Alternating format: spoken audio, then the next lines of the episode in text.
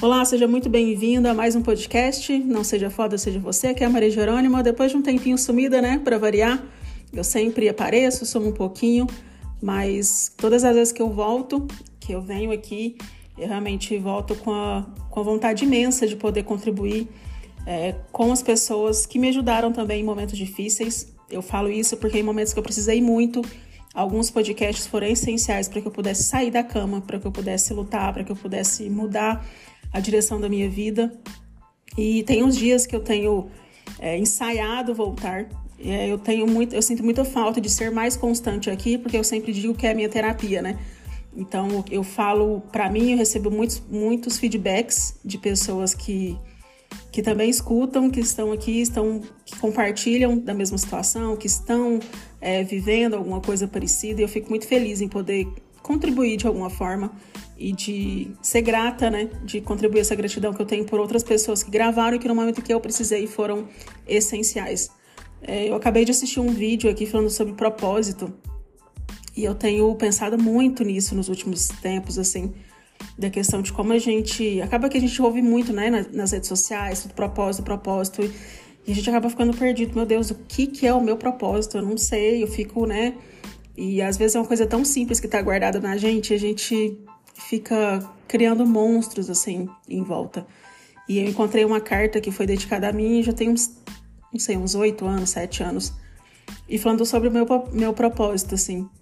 E aí, nessa carta, a, a pessoa, ela falava muito da questão do meu propósito em servir, em poder ser uma fonte de, de, de boas palavras, de bons pensamentos, de boas energias para as outras pessoas, mas que eu tivesse que eu tomasse cuidado com a descrença, que eu tomasse o cuidado de não cair na mesmice, não cair na questão do afastamento, que eu vejo que muitas vezes eu caio, tudo bem, sou ser humano, você também é, então a gente sabe muito bem que isso acontece, mas a, a vai passando o tempo e talvez a idade, né?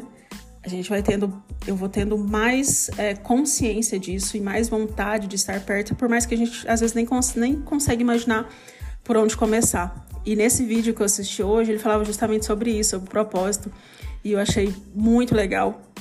É, nos últimos tempos eu tenho me aproximado muito de Deus mesmo, de Jesus, assim. E mais uma vez aqui eu sempre falo, tá? Não tem nada é, ligado à religião, tá? Realmente é questão de espiritualidade, é questão de, de você estar conectado a alguma coisa e saber que você não está sozinho.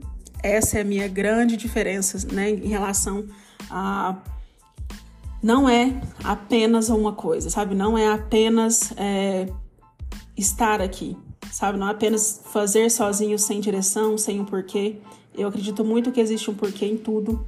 Então, estar mais conectado e mais próximo me fez pensar em muitas coisas. E nesse vídeo, como eu tinha, eu tô enrolando aqui para falar, é, a pessoa fala sobre a Arca de Noé. Então, cria uma história aí bem, bem simples que tem um, um, guepardo e uma tartaruga.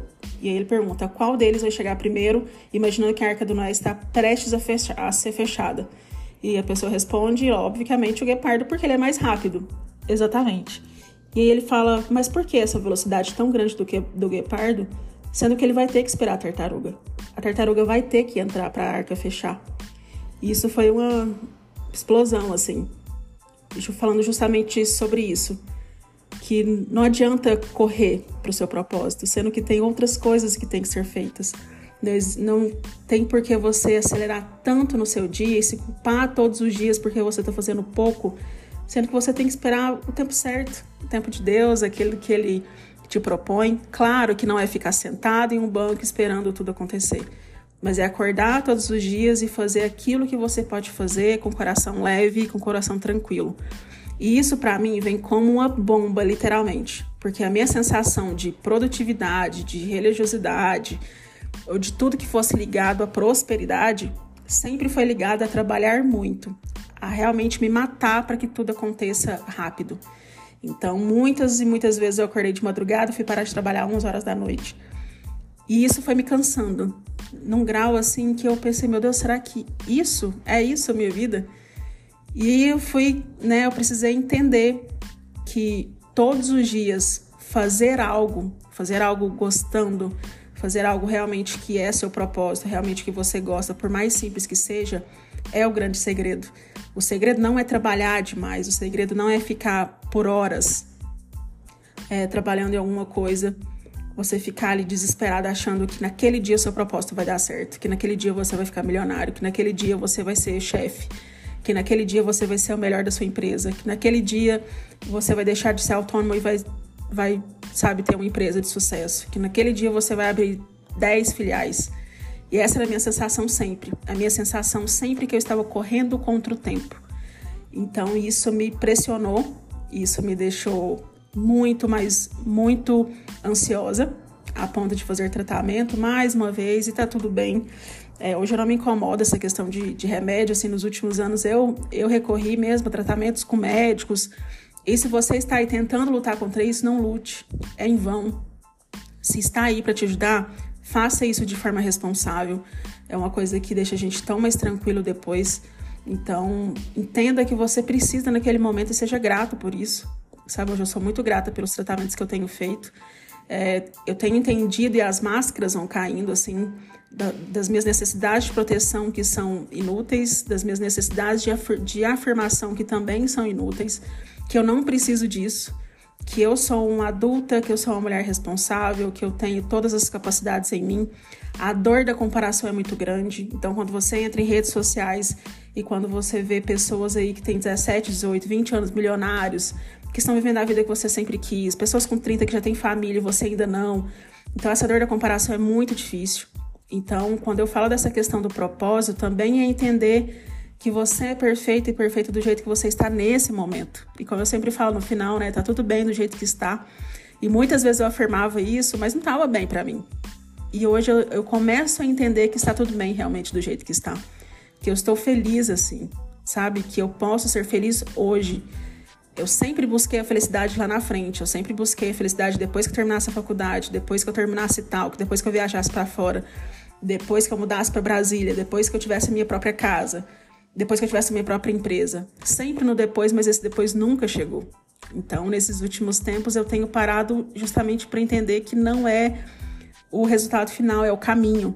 Sabe, isso pode ser muito clichê. Eu sei que pode ser muito clichê, mas faz tanto sentido quando a gente entrega sabe? Quando você é, realmente deixa ali na mão de quem você acredita que é superior a você, que está te guiando, que está te protegendo. Então, eu não sei se está fazendo muito sentido para você. É, espero que sim. E se tiver, me manda mensagem lá no Instagram, vamos conversar. É, justamente para a gente fazer uma comunidade que possa falar sobre isso, né? Sobre as dificuldades, sobre os propósitos, sobre as nossas dúvidas, sobre as nossas necessidades de aprovação, sobre as nossas necessidades de afirmação, sobre as nossas necessidades de estar sempre correndo atrás de alguma coisa. E estar parada sempre foi um desafio muito grande para mim. E nesses últimos tempos, semanas, eu tenho diminuído a minha carga de trabalho, não por vontade própria, mas porque aconteceu algumas coisas, eu fui perdendo alguns clientes. E a princípio me deu um desespero absurdo, porque eu só, pensar, eu só pensei no que falta mas eu não pensei no que eu tenho, sabe? Assim, e outra palavra que nesse mesmo vídeo eu acabei assistindo, ele falava, falava isso, né? E mais uma vez, não é teor cristão, de religiosidade, tá? É realmente naquilo que eu acredito e fez muito sentido e talvez faça sentido para você também. E ele falava isso, que quando é, Jesus multiplicou, multiplicou os pães e os peixes, ele não perguntou o quanto falta, ele perguntou o que tem. Então você tem que trabalhar com aquilo que você tem agora. E eu tinha me esquecido muitas vezes do que eu tenho. Eu tinha me esquecido que muitas vezes estar aqui falando é algo que me deixa muito feliz. Que estar no meu Instagram dando aula é uma coisa que me faz muito feliz. E é uma coisa que eu tenho agora, que eu não preciso me preocupar. Então, se você tá aí, o que você tem agora? No que você está focando? No que está faltando ou no que você tem?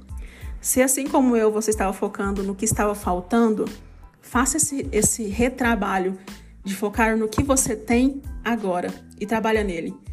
Que seja simples, que seja coisa que você acha, ah, isso não faz fundamento, mas faça.